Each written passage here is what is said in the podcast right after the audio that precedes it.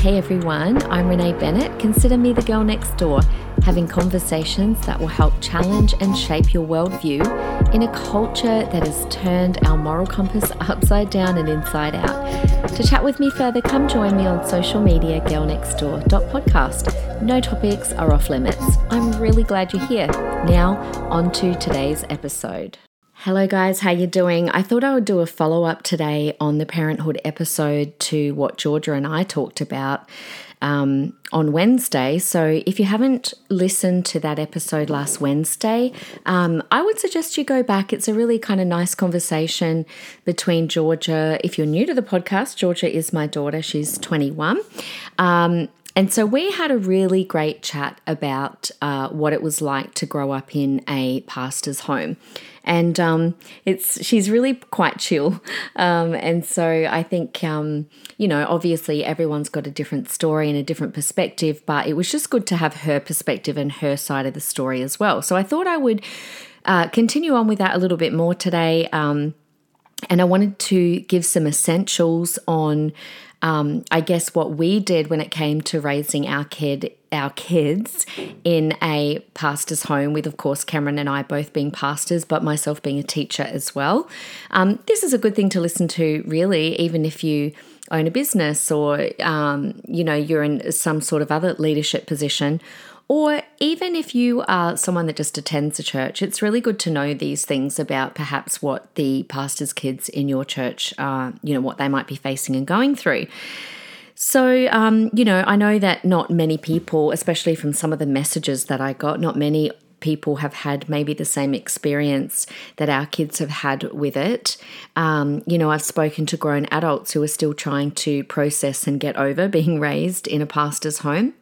I've also spoken to young adults who uh, they defend their experience, but when I hear their stories, I can hear for myself, even if they don't, um, even if they don't realize that, that there are things that I think happened to them that um, I think perhaps maybe shouldn't have happened and probably wouldn't have happened um, if maybe or, or, it was different put it this way it was a different experience to to what our house was like.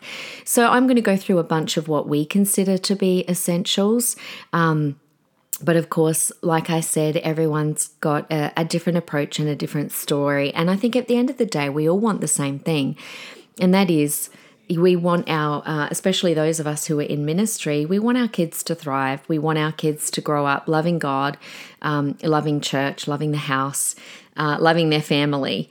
Um, that's the uh, the outcome that all of us want. Um, but sometimes it feels a little bit like stabbing in the dark as to whether or not we're doing the right things. Okay, so I would have to say that the overarching principle that I think before I get into the 12, where I think a lot of pastors' kids perhaps do suffer, is that we've got the ministry home priority maybe a little bit skew with. Uh, many of the negative experiences that I hear are because we're not following or we've got that those priorities um, a little bit muddled.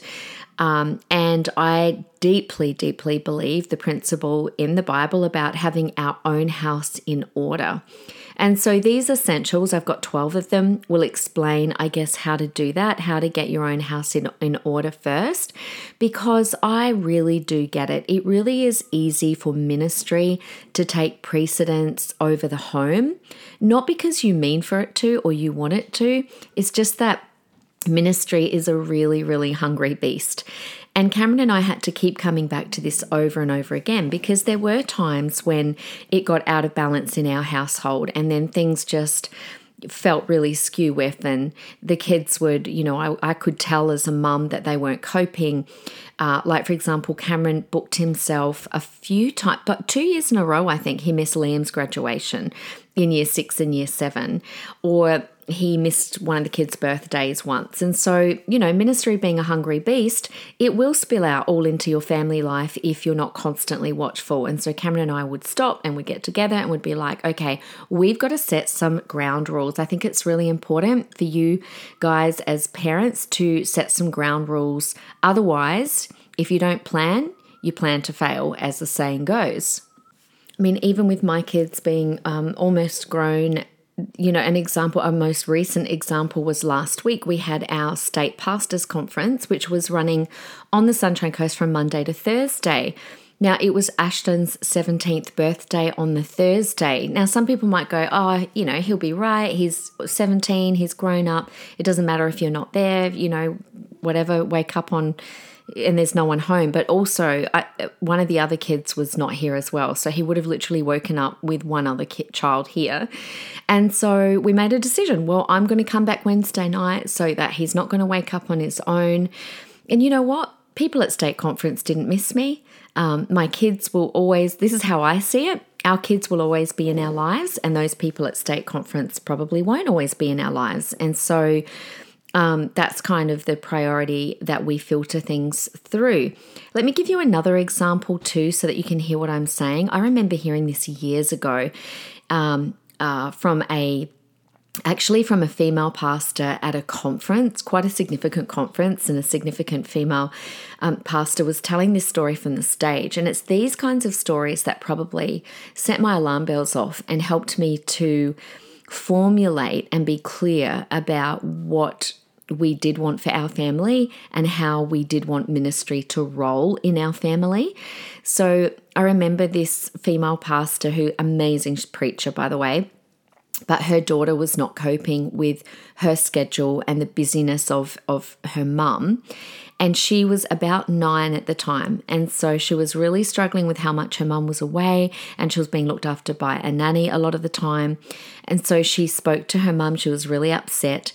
And her mum actually told this story at conference, and uh, she was so proud of her response to her daughter, which was she said to her daughter, "Look, you need to put your big girl pants on, basically, because if I if I'm called, then then you're called too." And I that kind of shocked me because I was a bit like, "Whoa." I don't see it that way, that just because I'm called, that she's called too. Um, and if that were me, I would have cancelled my schedule. I would have readjusted because she clearly was struggling and she was telling her mum she was struggling. It actually turned out that that girl grew up with some mental, quite a few mental health issues as well. And I'm, you know, look, who knows? Well, I don't know the rest of their lives or her story, so I don't know exactly why, but um, you know, I, I don't know if the two are connected, but I just took note of that. And so when I'd hear things like that, it gave me the opportunity to go, okay, that might be good for that family, but that's not how I want to roll. So here we go. The first thing, the most important thing I think is that we need to have our life priorities in the right order, which for us is God, family, and then ministry. So, God always first, okay? He is always the center of our home and our lives.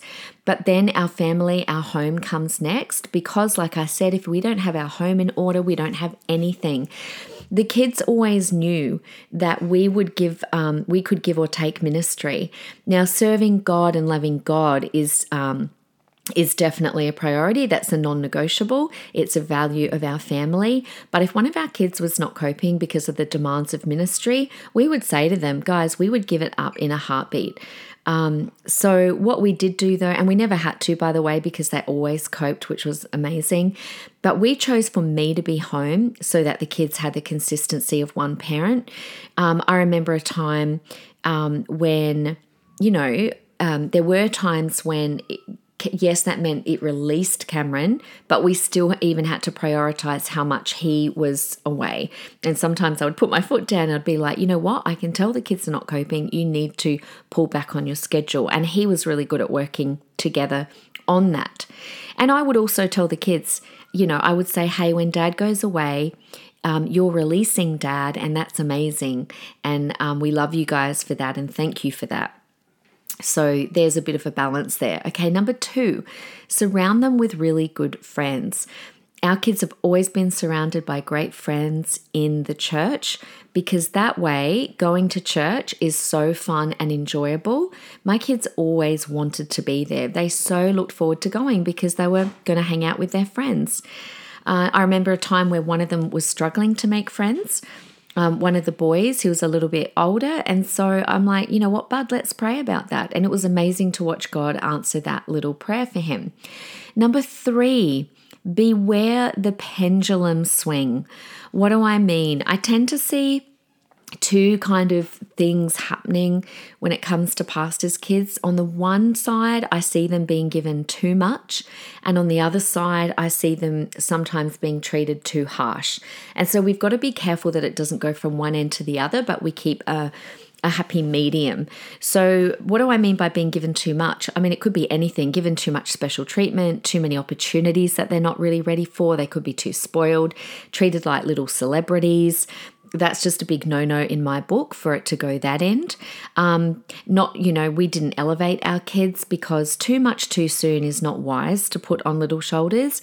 But on the other hand, uh, we had to be careful too that we're not expecting too much and that we're too tough on them because we feel other people's pressure for our kids to be seen a certain way. And so it's really hard not to, you know, get into one of those pendulum swings. And you can get into both, by the way. Number four, let others help them discover their gifts. Georgia and I talked about this uh, in Wednesday's episode. Now, I'm not talking about you know, can they play soccer or football, right? Like, of course, as parents, we see and we nurture our kids' gifts and their interests and their talents. I'm talking more about their gifts within church space. So Georgia talked about, you know, people assuming that she'd been given opportunity to sing because of our position. And we kind of delved into that. We've taught our kids to not worry about what other people think. And the truth is, all of our kids are serving in spaces, not because Cameron and I put them in those spaces, but because other people, other trusted leaders in their lives, helped them to discover or saw gifts and invited them in.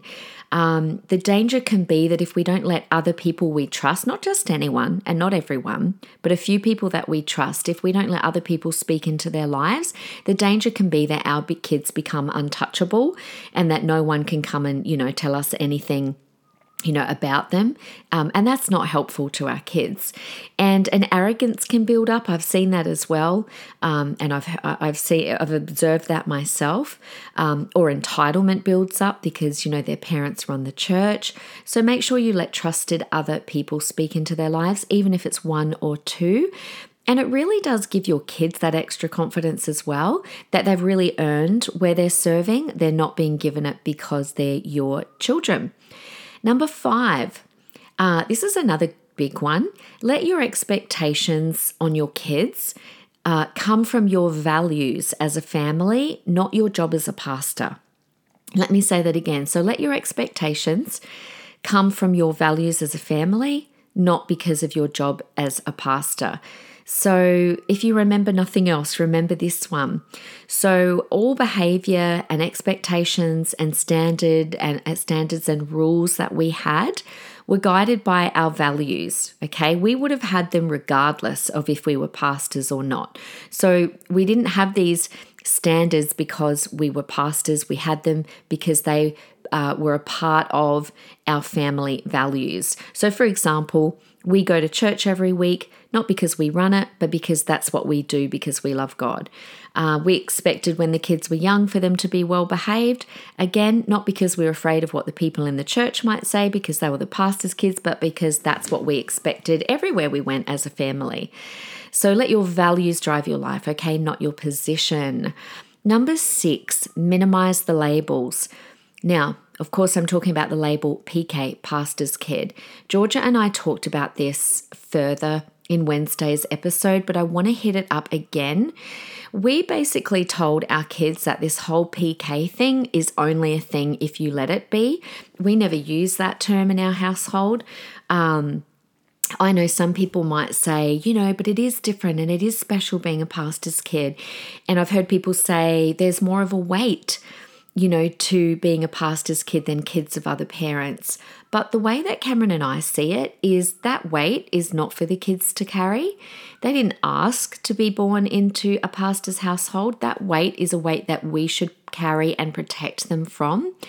And yes, do you know what? There are going to be upsides and downsides and benefits and drawbacks to being a pastor's kid, but those exist in the life of every child depending on what their parents do. And the way that we roll as a family is the same way that we would roll, no matter what Cameron's and my job would have been.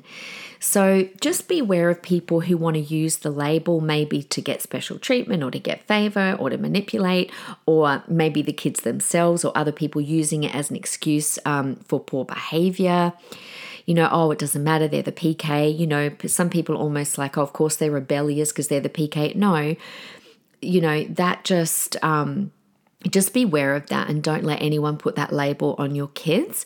You know, I look at it look at it like this. What if I were a school principal? It would be exactly the same. Um, in fact, guys, I actually taught the school principal's daughter at my last school, and he was very much dad when we chatted about her. He also never allowed special treatment because of it. He handled it so well. She was very much just one of the kids, like all the other kids in the class. And um, my kids were and are the same in church world. So, and I think because of that, they're very grounded and, um, you know, every now and then there are a few people that will try to be friends with them because they're our kids, but they tend to sniff that out pretty quick. Even in their friendships, we've told them, look, be kind to everyone, but you don't have to be friends with everyone just because you're our kids. Um, and so all three of them are surrounded by good friends who they love, who they choose to be friends with, um, and their friends just don't care who their parents are. And, you know, look, if they get wind that someone's trying to be their friend for that reason, they're kind, but they just don't give it any airtime. Okay, so that's that's all I want to say more on that, on the whole label thing. But that was that was pretty big in our house. We're like, nah, doesn't exist, not a thing, and just minimized it because I think because of the perception I've seen it have before and the expectation and the pressure I've seen those labels have on the actual pastor's kids. Number seven, this follows on from that Treat them like every other kid in the church. Now, some people might not agree with this, but this is what we did. Are your kids special? Yes, but guess what? So is every child in your church. Elevating a child because of their parents' position, also, by the way, just does not fly with this generation. They're they're pretty good now with that. Um, same with serving. My kids serve hard because they want to. They pay for conferences, they line up like everyone else, they get on the bus with everyone else. Um, so yeah, just don't um, don't treat them any different. So some might say, "Oh, but they get special privileges." But you know what? Any kid gets special privileges in their parents' workplace. They might, you know, if you're the kid of the the corner shop owner, you probably get a few extra bags of lollies, or if you're a mechanic's kid, you get your car fixed for free. If you're a hairdresser's kid, you get your hair done for free. And I know people would say again, look, but there's a spiritual weight to it. But like I've said, that's not of their choosing. Parents need to carry that weight, not the children. All right, number eight, let ministry, as they get older, let ministry be a conviction that they come to by themselves. Um, so, uh, for example, we've um, we've never like asked a guest to prophesy or anything like that over our kids. My kids actually shy away from that kind of stuff. Um, we've never told them if God might have spoken to us or we felt God might have spoken to us about their future. We don't tell them that. They're each on their own journey. Um, we don't mind what they do. We encourage them to go, you know, it's good for them to be out under a secular boss. And if any of them end up in ministry, it's not an expectation for us. It would be because of their own conviction and because they felt God uh, has put that on their life. Number nine, we're nearly there. Put them in places where they can encounter God for themselves. Now, again, this would be something I would do with my kids, regardless of if we were pastors. Um, I think any child or any teenager um, it, particularly teenagers, if you're the parent of a teenager, um, but even more so with uh, with your kids, make sure you send them to youth camp and conferences. Put them in places where they can encounter God for themselves because that's super good for them. Number 10, be more ambitious for the role of mum and dad than for the role of pastor. I'll say that again be more ambitious for the role of mum and dad than the role of pastor. So I kind of say it like this don't sacrifice your kids on the altar of ministry. Don't be so ambitious for gigs in ministry that you are ignoring or neglecting your children. And by the way, sometimes we don't think that we are, but we really need to be reading our kids a lot. Um, I grew up watching pastors in our church when I was a teenager spend so much time, and I quote unquote, in the ministry that they were not there for their family. And it didn't end well in most of the families that I observed. Uh, the kids ended up walking away from God. Um, and so I think we just have to be really careful for that. Um, I know some, especially mums, uh, females might struggle and think, well, where, what about me? What about my opportunities? Um, again, I probably saw the perspective of look, if those opportunities come, then we'll work around it. You can work around that, and I'll talk about that in a moment. But the only opportunity I really wanted was to raise wonderful kids who loved us and loved God. And I understood that this season of child rearing is short, and there'll be plenty of time where I can, um, you know, invest in in other spaces. Uh, I can't tell you how many conferences I did, you know, as the kids were growing up. Um, so here's an example. I did I did preach in places, but I picked it picked very carefully where I went. I made sure Cameron was home on those days so that he could look after the kids. And I prepared at night when they were asleep. And then, sorry if you can hear banging, one of them is walking in and out, banging the door. Um, I prepared at night time when they were asleep, and then I either brought one of them with me, or um, or yeah, like I said, they stayed home with Cameron. I saw probably in the uh, when my kids were growing up, a lot of the other um, female pastors were using nannies or childcare. For me, I didn't feel right about that, so I never used either of those. So that's kind of how I did it. I could still preach away, but I really worked around it. Okay, two more guys. Number 11 for helping you if you're raising pastors' kids. Don't let your pressure become their pressure. Again, this one's a bit tricky because kids are pretty intuitive and they know when mum and dad are under pressure, and ministry can be a lot of pressure at times, and this includes spiritual weight as well. But don't put adult burdens on kids' shoulders.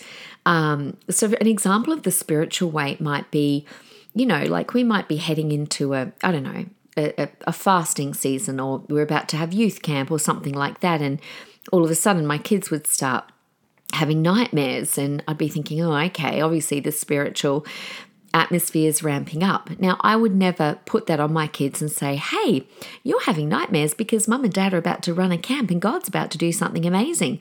Now, as true as that might be, how petrifying for your kids to go, oh, great, I'm going to be having nightmares now because mum and dad are about to run a camp. So that's that's what I mean about, um, you know, don't pass that pressure down. So um, we would obviously ramp up our prayer behind the scenes, but I wouldn't tell my kids that. So just beware of not putting adult burdens on kids' shoulders. That could be financial, that could be time, it could be people pressure, because kids do take on their parents' pressure even if they don't say anything.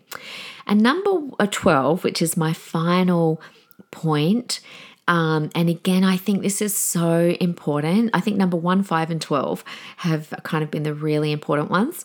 Have a distinct boundary between work and home. I think I said it a few moments ago. Ministry has a way of overtaking and bleeding into all aspects of your life. My kids will probably say Cameron and I talk about work way too much at home, but they're a little bit older now, so um, I think when they were younger, we probably were better at switching off. Um, but having a distinct boundary between work and home is really necessary, especially when they're younger. Now, yes, being a pastor is a call, but the work of a pastor is just that it's work. And for us, once the kids came home from school, I was mum. Cameron was still at work, I was mum. Also, the nights were ours. When they were very little and they went to bed early, we would have people over and we would counsel.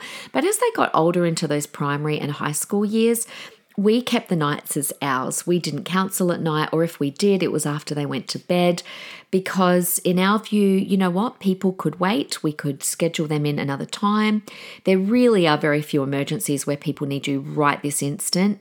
Um, and so your kids shouldn't have to share you with ministry. Dinner time was for us as a family. You know, after school, they've got extracurricular activities, so I was always running them around. And I didn't want to then be running them around only to come home, quickly shove dinner in their mouths um, because we had people coming over all the time. Um, so we had a really big patch of time in their in their primary school, in high school years, where home was very much home and we kept all ministry kind of out of the home. And I don't regret that at all because it's really easy for ministry to kind of, like I said, bleed into and overtake. And guys, there are plenty of other people to shoulder the load, okay? That's really important because we can tend to kind of really be want to be heroes because that's kind of what we do. We love people, we help people, but we have to draw a line in the sand. All right, so no doubt you could add more. No doubt you've had um, you know, experiences where you could go, oh my gosh, I could add five more to those. But I hope that those have helped you a little bit. And I'm really sorry if you're someone that's had a bad experience with um, growing up in a pastor's home. But like I said, I have no doubt that every parent that I know has always had the best intention. And I think as we become adults, we can process things a bit better and um, and I think we need to, you know, as we become adults, give our pastor parents a little bit of slack that they were doing the best that they could with what they knew at the time. So there you go, guys. I hope that that helped you. Pass it on to perhaps people in leadership that you know, and I hope that it helps them too. I know for Cameron and I, uh, obviously those things have worked. We've got three adult, well, two adult, one almost adult um, kid child person in our household um, and yeah we we love our family we, they love each other um, they love church they love god they love serving in church and so we're really blessed indeed. And um, i just want to encourage you as well if perhaps you have got a child who is away from god um, i want to encourage you guys as well. Cameron's mum she is a total prayer warrior in this area, and all three of her kids, actually, Cameron obviously included, stepped away from God for a good period of time and she prayed them back. She would go into their bedrooms, she would pray over their pillows, over their shoes, and she really did pray them back in. And, um, you know, I know that if you've brought them up to love God, that they never forget that, and God's word never returns void. And I'm a, a huge believer and believing with you, even though I might not know you, that your kids um, will return to the faith. So please be encouraged if that's you. Anyway, guys, I love you all. Have a wonderful week, and I will be back with you next Wednesday. Until then, bye.